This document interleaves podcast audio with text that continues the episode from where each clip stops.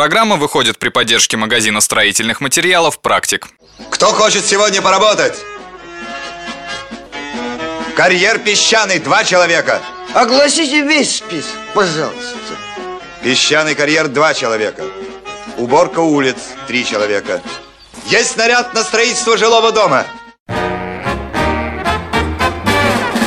Операция «Ремонт». Ну вот, совсем другое дело. Не крыша, а сказка. Мягкая черепица – прекрасное решение. Конечно, столько трудов. Еще бы тебе не понравилось. А издалека, правда, как настоящая черепица. Вот только чего-то не хватает. Так сказать, нет завершенности в нашем объекте. Ну вот тебе все не нравится. Не хватает ему. И, и чего еще? А вот чего. Водосточной системы у нас нет. Вы только представьте, вода будет на крыше задерживаться, течь где попало. В общем, непорядок. Хм, и правда. Не подумал. Нужно срочно делать, а то размоет все. Yeah.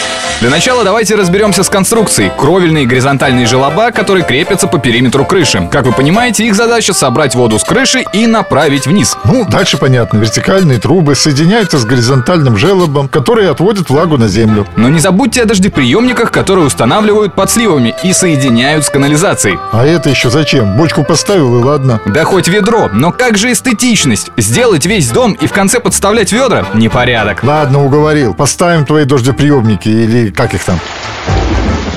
Так, а из чего делать-то твои водостоки? Сегодня можно приобрести комплекты практически из любого материала. Металл, пластик, медь, да хоть алюминий. Но советую вам присмотреться к пластиковым изделиям. Такая система недорогая и не подвержена коррозии, а значит долговечна. И с ней справится любой начинающий строитель. А зимой что будет с твоим пластиком? Потрескается и все. Если установить снегозадержатель, ничего с ним не будет. А, ну тогда ладно. Все равно у нас зимой чаще дождь.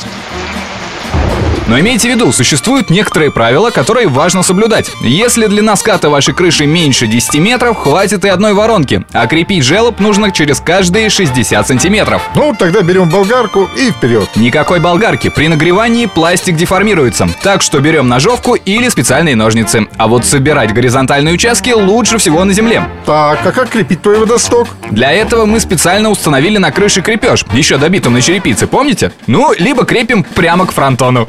Что-то я не понимаю. Если установить все это ровно и красиво, как же вода потечет по нашему желобу? Мой дорогой друг, не забываем про минимальный уклон. Если в комплекте регулируемые крюки, то их крепят по линии разметки, а после отгибают на нужный угол. Если таких нет, каждый метр опускаем на 2-3 миллиметра. Это даст необходимый наклон и не испортит внешний вид нашего дома.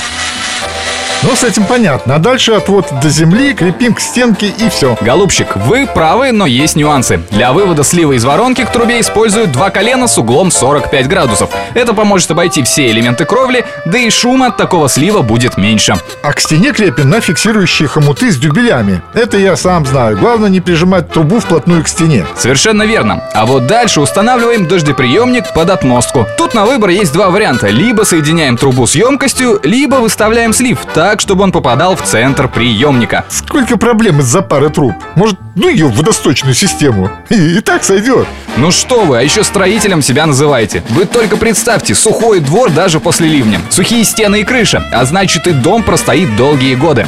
Ладно, уговорил. Давай собирать твою систему, а то и правда, скоро ливень пойдет.